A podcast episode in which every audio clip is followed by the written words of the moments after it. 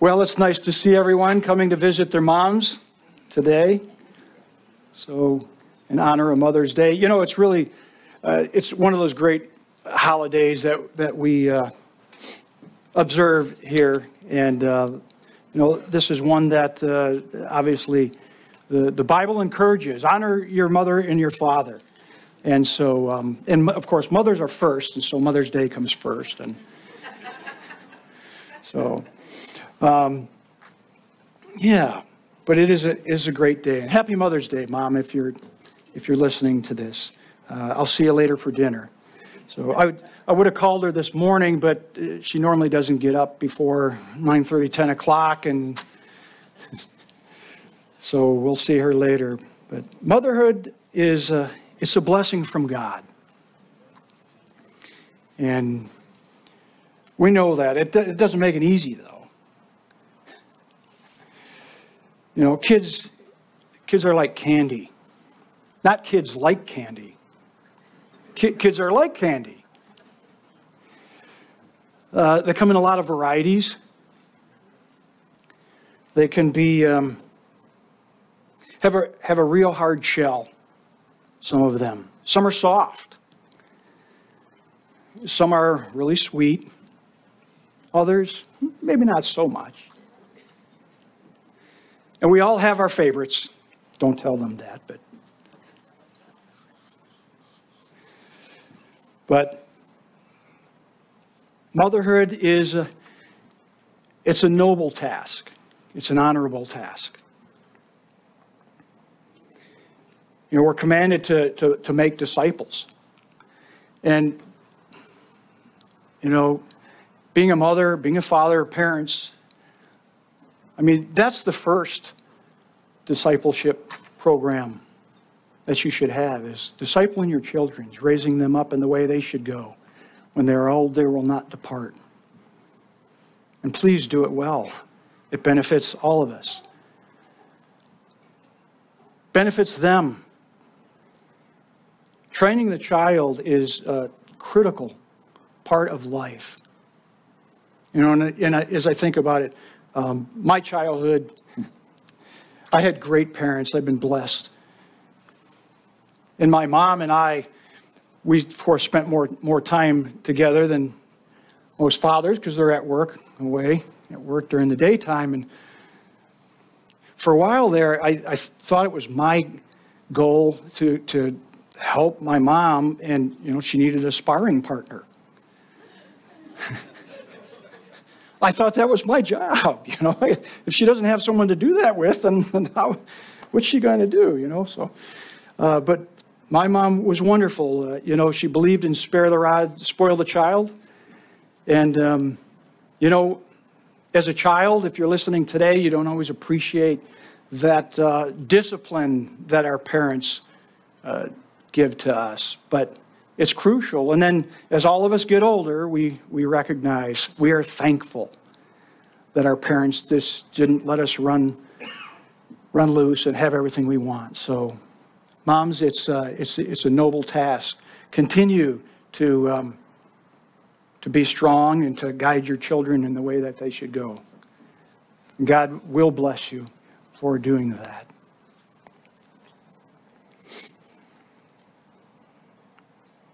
Every amount of time you spend with them um, is selfless.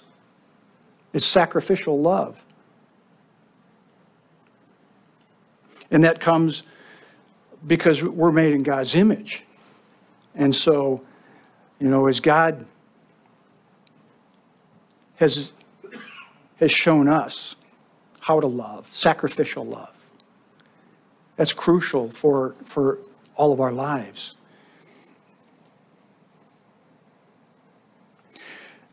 This message is titled God's Love. And I titled it that because as our Father and as our perfect, uh, a holy and perfect God, His love is perfect. And He is our example of love. And just as a parent should give their kids instruction He has given us instruction.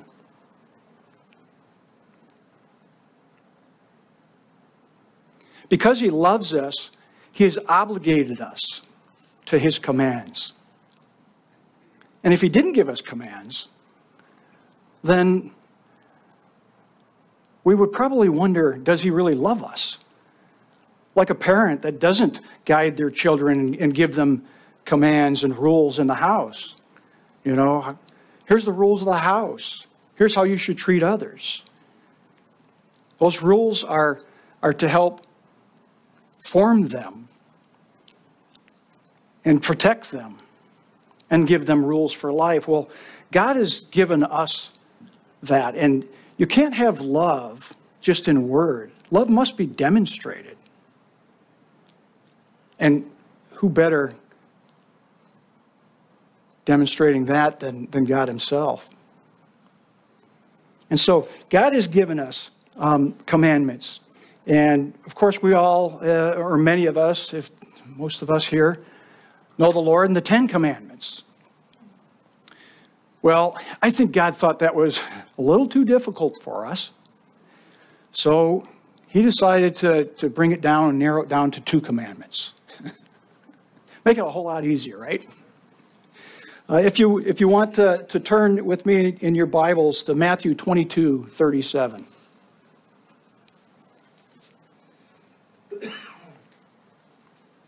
Jesus gave us two commandments.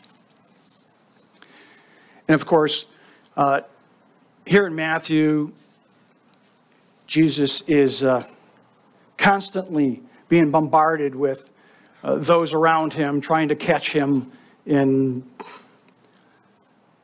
whatever a lie or blasphemy or, or something against the scriptures. And, and a lawyer comes to him and, and he's asking him, you know, which is the most important commandment in the law? And Jesus says here, You shall love the Lord your God with all of your heart, with all of your soul, with all of your mind.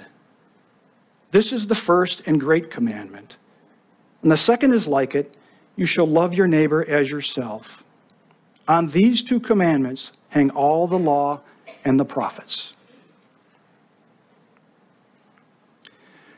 Well, that sums it up. That's pretty easy.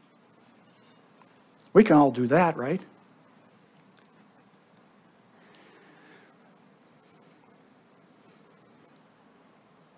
The fall makes it difficult. Living in the flesh makes it difficult. But God gives us the Holy Spirit to dwell within us. And because of His great love with which He had for us, we are able to love. And he gives us the example of what that looks like. But nevertheless, it, it still doesn't make it easy.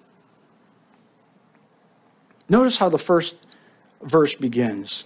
It starts by telling us to love the Lord. We aren't to focus the attention on ourselves. Notice also that it tells us to love the Lord first, and then love our neighbors as ourselves. It doesn't say anything about loving ourselves, that we're to love ourselves. It makes the assumption that we already do love ourselves. Nobody needs to tell us that, that we should love ourselves. You know, that's, that's uh, natural, born in us. It's our instinct. Of course, we love ourselves. But there's a healthy love of self. God doesn't want us to love ourselves to a point of, of arrogance, of self centeredness, but we must love ourselves enough so that we can have the capacity to love our neighbors. And so it's instinctual. I mean, you know, we want to protect ourselves. And we should. We should put, build an environment around us that is healthy, that we're protected, that we have food, that we have the needs in life, so that we can put aside the, the thinking that we're constantly trying to, to secure ourselves. But the good news is this God tells us to seek first the kingdom of God and his righteousness, and then all these things will be added unto you. So, in, in, in that statement Jesus makes, we don't have to worry about loving ourselves. If we first seek first the kingdom of God and his righteousness, he's going to take care of what we will eat, what we will drink, what we will wear. So we don't have to be concerned about those things. But it's against our natural thinking, right? In the flesh, it's difficult to not be self absorbed. We have to fight against that. And in an effort to do that, in order to do that, God is instructing us here for our own good and how we can accomplish that. And that is, we have to focus first on Him. Seek first the kingdom of God. Now, I know myself, I struggle with that on a daily basis. Getting up in the morning, seek God first. I do normally get up and I pray first, but too often I work, I work with a team that is on the East Coast, and so they're three, two to three hours already ahead of me. So invariably I get up and it's, you know, I spend small amount of time with the Lord, but then I open an email. And then suddenly, what happens with emails? Oh man, emails you just get caught in the emails. And then one leads to another thing that leads to another thing. It's like, uh oh, I got to call these people now because I should have called them already an hour earlier. and so you forget to do that. So I struggle uh, to do that, especially in, more so in the summertime because uh, the hour change. And um, so it, it makes it more difficult to deal with people on the East Coast. How are you doing with that? How are you doing with seeking first? God in your day. We could all do better, right?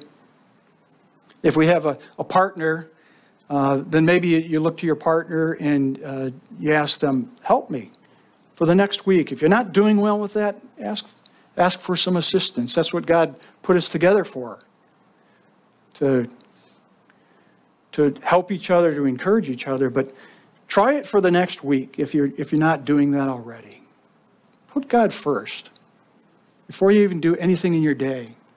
I think it was um, Martin Luther King Jr. that said, depending on how much he has to do in his day, is going to determine how much time he spends, in prayer in the morning. And there were times where he would be two hours into prayer and, and people would be prodding him to, to, we have to get going. He says, I have a lot more to pray about.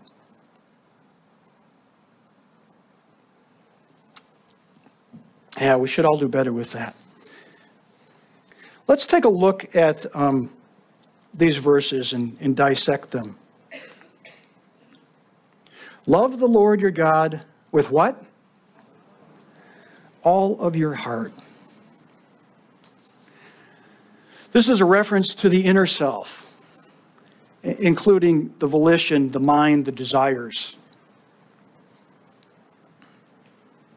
It goes down into the deepest parts of us. You know, put your heart into it. You know, how, how many other things in life do we, we put our hearts into these things? We find things that we really are interested in, we put our hearts into them, we pour everything we have into them. Sometimes to the point where people say, you know, could you just turn it off for a bit and, and be present? I mean, to that degree, we can do that. Do we do that with God? Do we love Him with all of our heart? And I, of course, I think the answer is we will never completely accomplish that until we're, we're with Him face to face. But nevertheless, he, he encourages us with these commands so that we can take the focus off of ourselves, get our minds and our hearts right, and live a life that glorifies Him, a life that allows us to accomplish the things that He wants us to accomplish. The next verse Love the Lord with all your soul. The Greek word is psyche. It also refers to the inner self, the heart and the mind, with a psychological factor to it. But again, more all encompassing.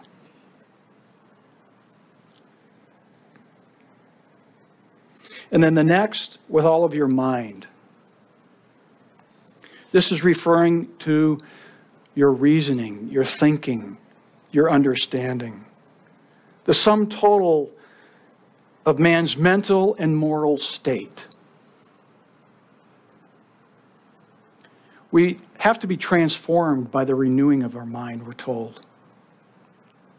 And that's because, first, we have to be able to comprehend God's word in our mind. And then that goes into our heart.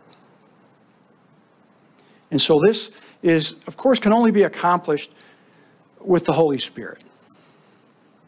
And if you don't have the Holy Spirit within you, then you, you don't even recognize, A, that you need a God. You don't understand and recognize the love that God has for you.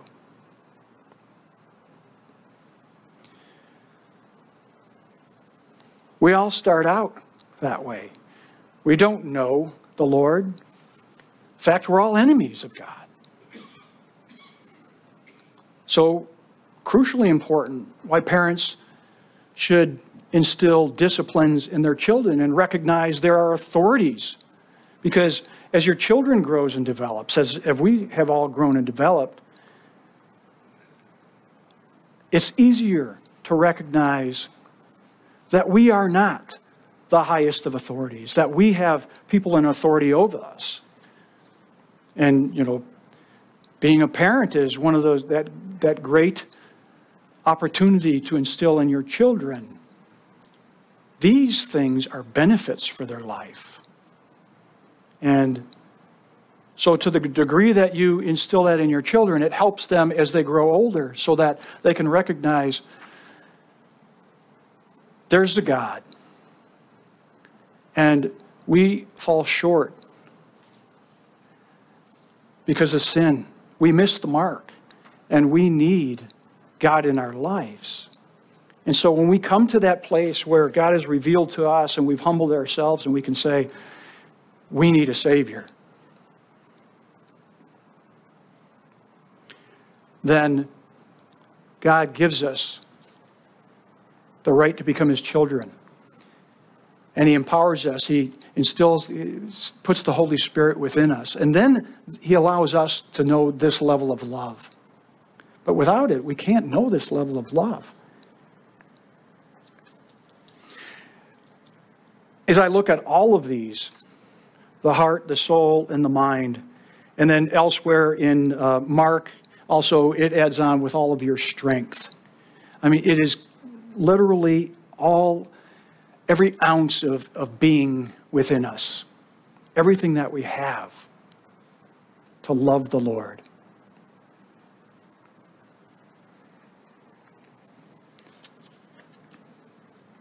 Of course, the best example of this is Christ himself. Jesus exemplified this for us. So we don't need to go any further than to look at the life of Christ and what he has done for us.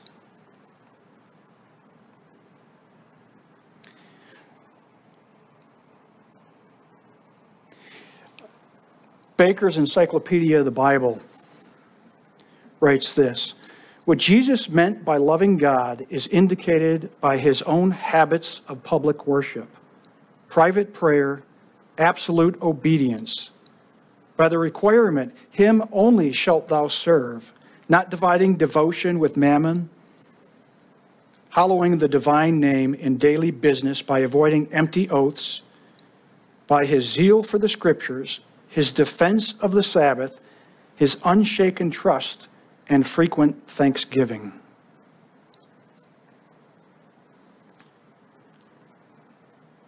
Jesus came to the earth.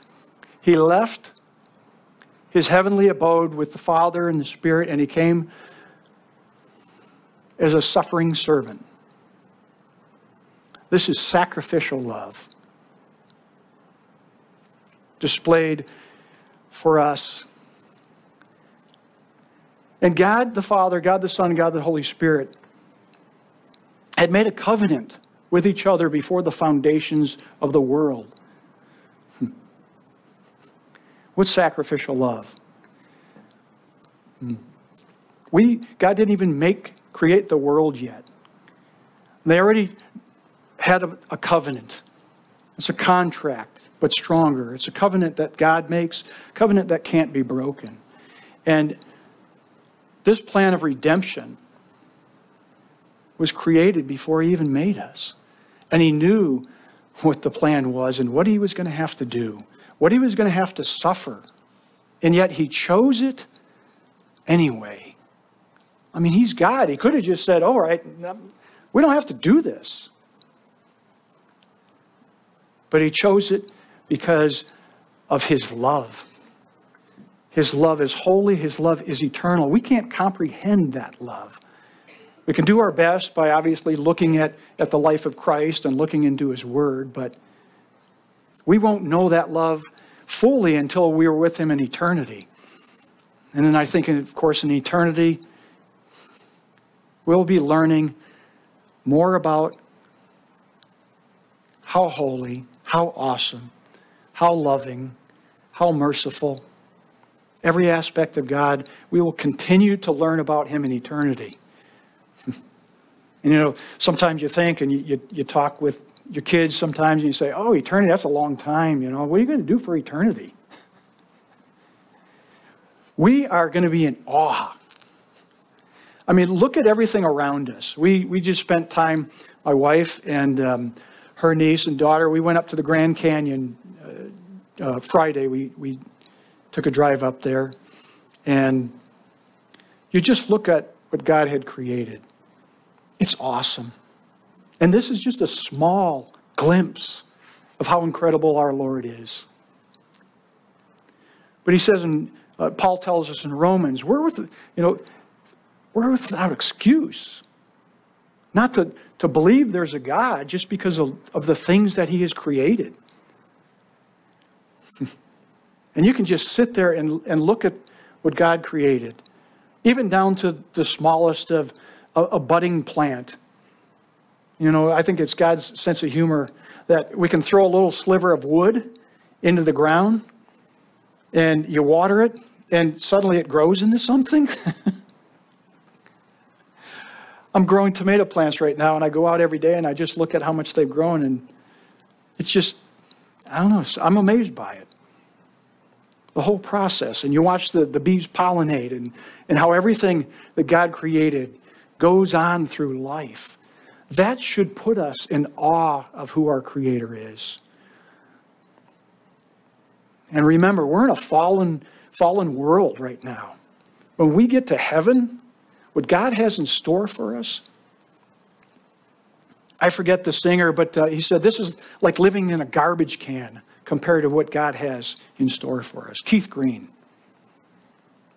he had a song about that. It's, but it's true. And we battle daily with uh, the things of the flesh. You know, God says uh, that we should focus on the things of the Spirit, not on the things of the flesh?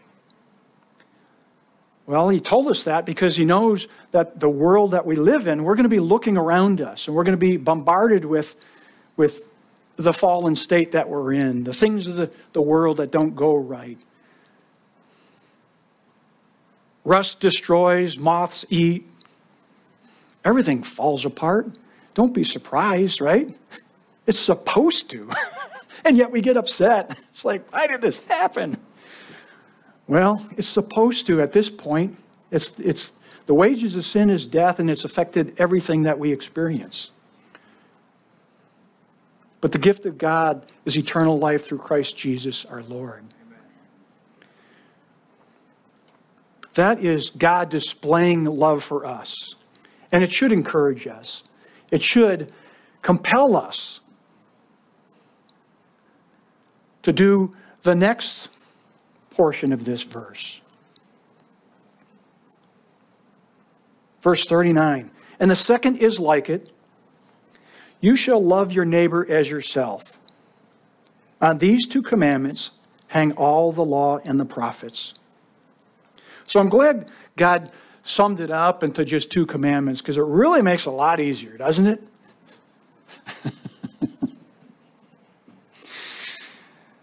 yeah, but they are summed up in those two commandments. And if we focus on loving the Lord, that allows us to do the things in life that we're supposed to do, that takes our minds off of ourselves and points us to, to our Creator, our Savior, our Redeemer.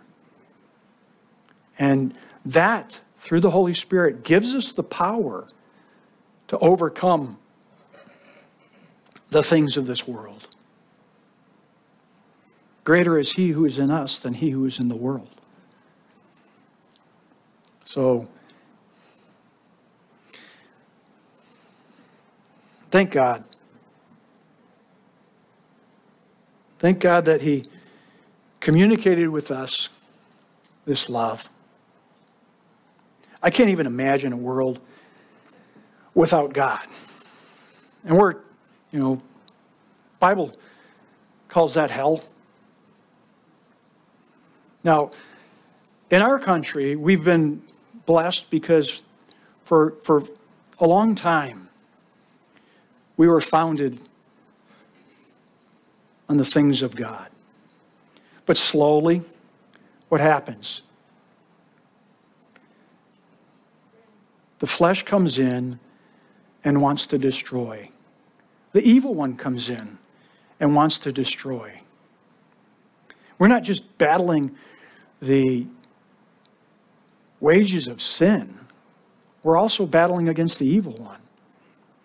And he is lurking around the corner waiting to see who can, he can devour.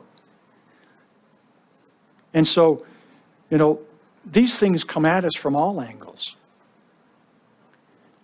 It's not just the things that, that we uh, sometimes perpetrate a, a, upon our own selves, but sometimes it's the influence of the evil one around us. And he's trying to he's trying to destroy everything that God had set forth. That's his entire goal. And if it wasn't for God restraining him, then we wouldn't, we wouldn't survive it. And there is a time we know that God is going to release him. We won't be here as followers of Christ. Pastor Rick just preached on two weeks of, of uh, prophecy. And so it's the belief of Calvary and us that we believe in the pre-tribulation. And so we won't be here during that time. But there is going to be a time where the evil one isn't restrained any longer. And that's once the, the Holy Spirit is, is taken out of the way, and that's the church. Because the Holy Spirit dwells within us, and this is the church dispensation, and we represent that in the world today. And that is, of course, why it's important for us to be the example to everyone around us, to be that light. And we can't do it without God's love and following this commandment. So, we're to love our neighbors as ourselves. Well, how do we do that in, in, in practicality? You see your neighbor hurting, you go and, you go and help them. Sometimes it's they get a flat tire and they come over and knock on your door in the morning and they ask you, Oh, can you help? I have a flat tire. And absolutely, go over there and do it. Or sometimes they're going through uh, missing a family one. Someone in the family recently passed away and they, they just need a, a loving support Go and help them, be with them.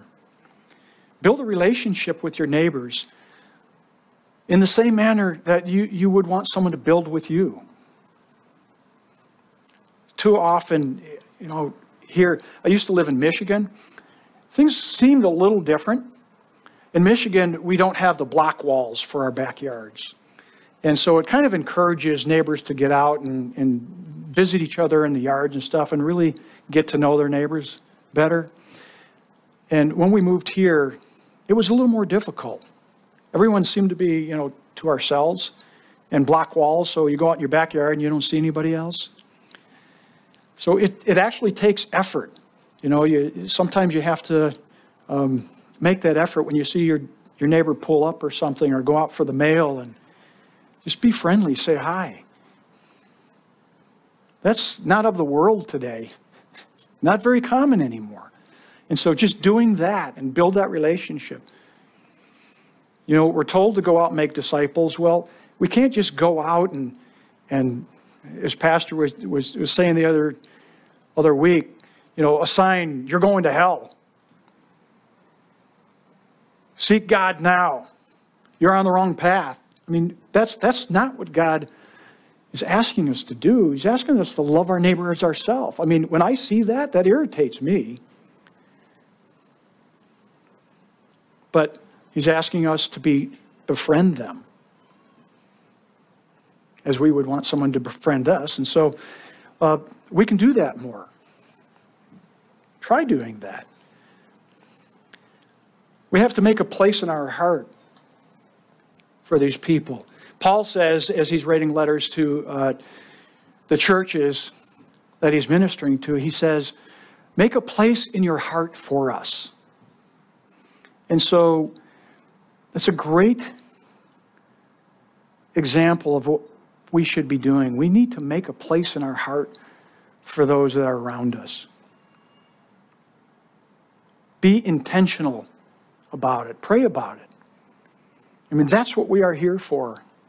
Not to just work on our lives ourselves, but to, to, to reach out to those around us. And I mentioned this, this in the past, but most of us, I think it was 90% of us that came to know Christ, came to know the Lord because of somebody else that shared the gospel with us. It wasn't from the pulpit, it wasn't the pastor or preacher that, that shared that message with them. It was you and me. And that's loving our neighbors ourselves. As I think about it, I often think, you know, about family members as well and uh, just people around me. But now that I know the Lord,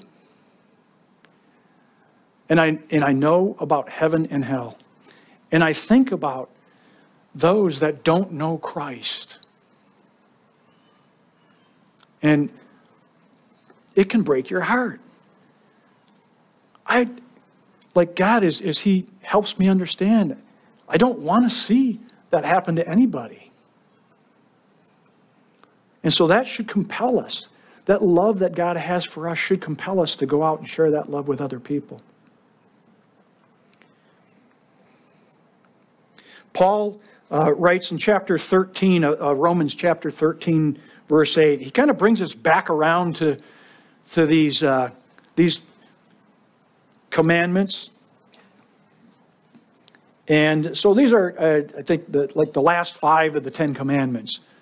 But if we consider them, owe no one anything except to love one another. For he who loves has fulfilled the law. For the commandments, you shall not commit adultery.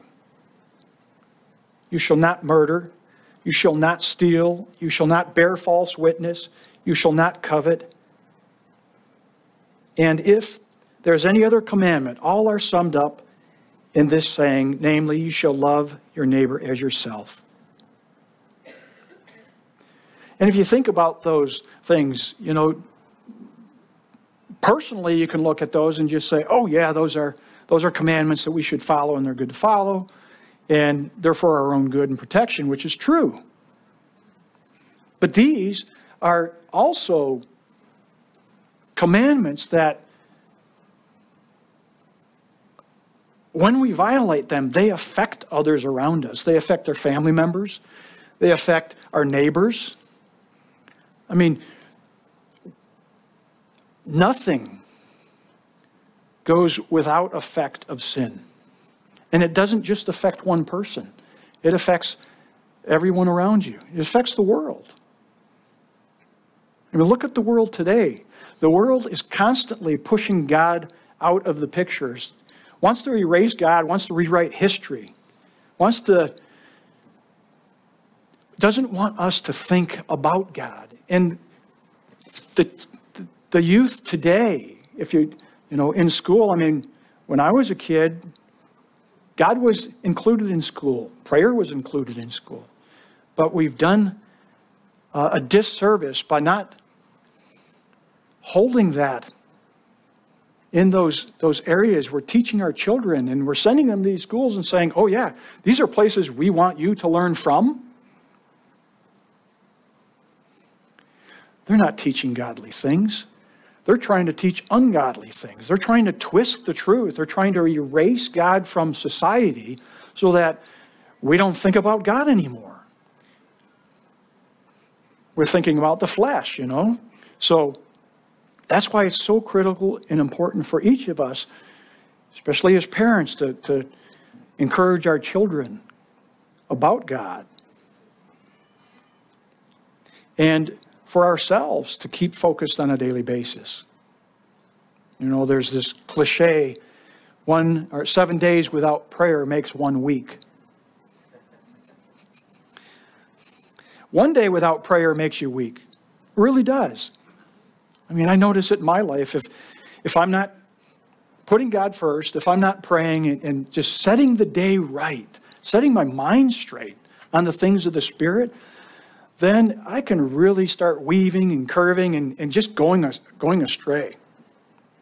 And so it's important that we do that. We keep focused on that. Do not commit adultery. Well, that affects uh, your family, affects your wife, affects your neighbors. Who's the person you're involved with? Don't murder. It's really bad for the, the person that you murdered. Their family, their friends, yourself. I was reading something um, that a psychologist wrote, and uh, he was saying two things. One of the, the worst feelings a person can have is regret, it destroys your soul. Well, can you imagine what happens to the mind of a person who thinks it's even okay to murder. And if it's accidentally, if, if you maybe accidentally in life, you actually hit somebody with your car and, and they die. The regret you have, even though it may have not been your fault, but that regret that you have, it's overwhelming. You shall not steal. Again, these are things that after, after we transgress with these things, our mind starts thinking wrongly. Guilt sets in, hopefully. But then regret. And if you stay there and you dwell on these things instead of refocusing your mind back on the Lord, you can start reeling out of control. And it affects your life greatly. It affects those around you. Don't bear false witness. You're harming other people when you do that. Again, can't love our neighbors if we're bearing false witness against them. And you shall not covet.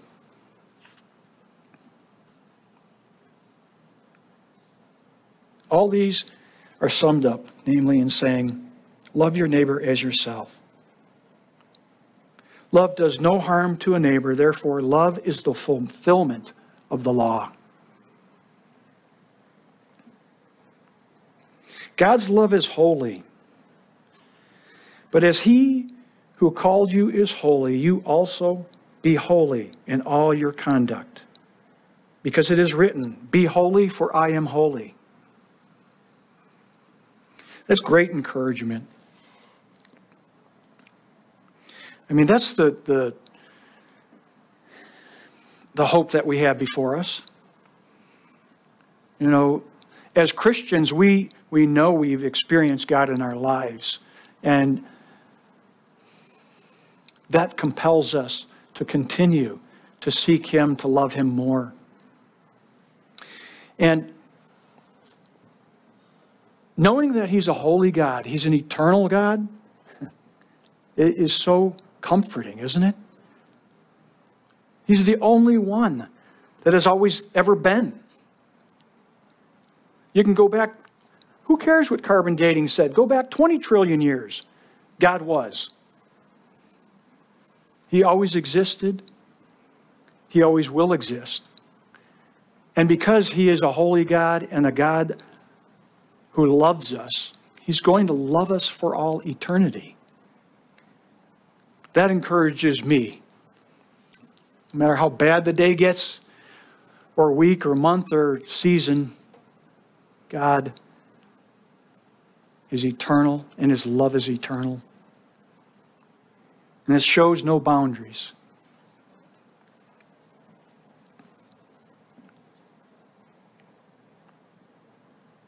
God's love is sacrificial. Of course, we know that.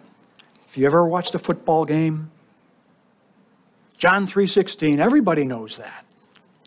For God so loved the world that he gave his only begotten son, that whoever believes in him shall not perish, but have everlasting life. Amen. His love is sacrificial. The fact that Jesus came to this earth humbled himself, became a suffering servant, ridiculed, spat on, to from his own. They did not receive him, but they condemned him. And, you know, we know that God has feelings. Jesus wept.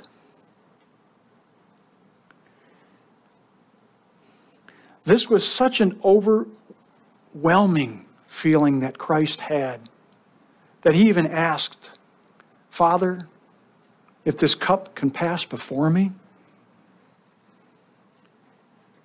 Can't even imagine. Can't even imagine. He was sweating blood. Nevertheless, he did it because of love. He did it because he loved the Father first and he loved us. It was his plan of redemption. We sacrifice in our lives. We must. That's the only way we can show love. It's always a sacrifice, it always costs something. You give up your time for someone else, your children, that costs you time. That's a sacrifice. It's a small thing to ask in light of what God has sacrificed. C.S. Lewis put it God, who needs nothing, loves into existence wholly, superfluous creatures in order that he may love and perfect them. He creates the universe already foreseen, or should we say, seeing. There is no tenses in God the buzzing cloud of flies around the cross, the flayed back pressed against the uneven stake, the nails driven through the mesial nerves, the repeated incipient suffocation as the body droops, the repeated torture of back and arms as it is time after time for breath's sake hitched up. This is the diagram of love himself. The inventor of all loves.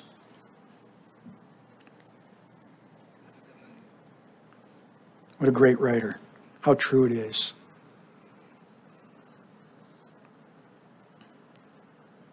Paul writes, 2 Thessalonians 3 5. Now, may the Lord direct your hearts into the love of God and into the patience of Christ. Only God can direct us into this love. You know, remember Peter and, and Jesus asking him, Who do you say that I am? And Peter says, You're God, you're the Christ. You're the Son of God. Exactly. He could only know that because God the Father revealed that to him. And so Paul's prayer, the same, may the Lord direct your hearts into the love of God and into the patience of Christ. Truly, only God can do that. That's why we need to seek Him. So He can direct our hearts into that love. Help us to focus on Him. He'll make our path straight, He'll direct us, He'll give us the capacity to love others. And like Christ, He'll give us the capacity to love our enemies. Jesus' sacrificial love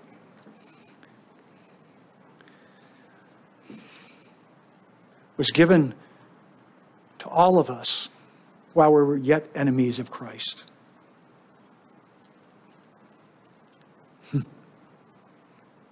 None of us wanted God. Shouldn't be a surprise that as we look around the world, the majority doesn't want God. The road to hell is wide. The road to heaven is narrow, and few be there that find it. You know, so when we look around ourselves and we look at people, we should recognize majority don't know Christ. But God, because He's rich in mercy, He is waiting. Yes, the rapture is coming, coming quickly. We know that because we look at prophecy and we see that everything that needed to be fulfilled up to this point has already been fulfilled. And now we're waiting, and it's coming quickly.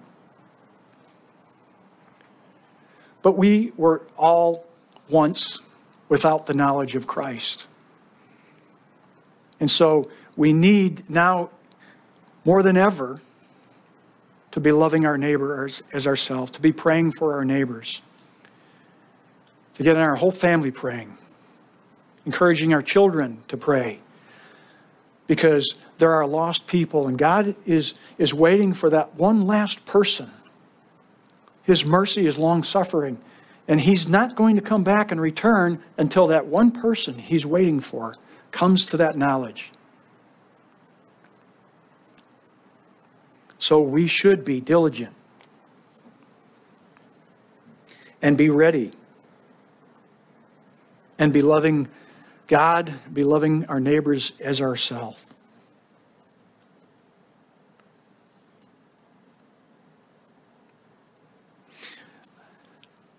I'm going to close in Revelation 21 5 through 7.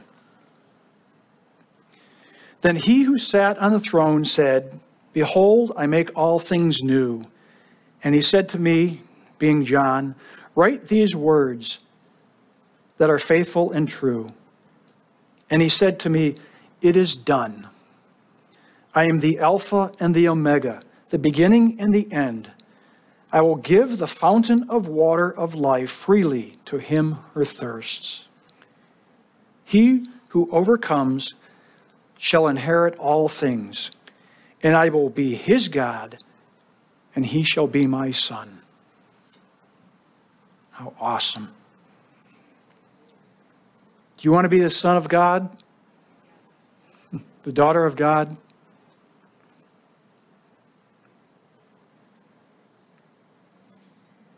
If you don't know the love of Christ and you don't know what God has for you, and you'd like to know, you can get in touch with us here at Calvary Chapel, Fountain Hills. Reach out to us online. We'd love to direct you in asking the Lord to be your Savior. Help you to recognize that all of us and every one of us come short of the mark and we need a Savior And only God can do that. He made the plans before He ever created us. He showed us His love. He displayed it on the cross. He rose from the dead, conquered death, and is an everlasting God who loves us for all eternity. And He wants all of us to enjoy that eternity as heirs to that king, His kingdom and be with Him forever. Amen.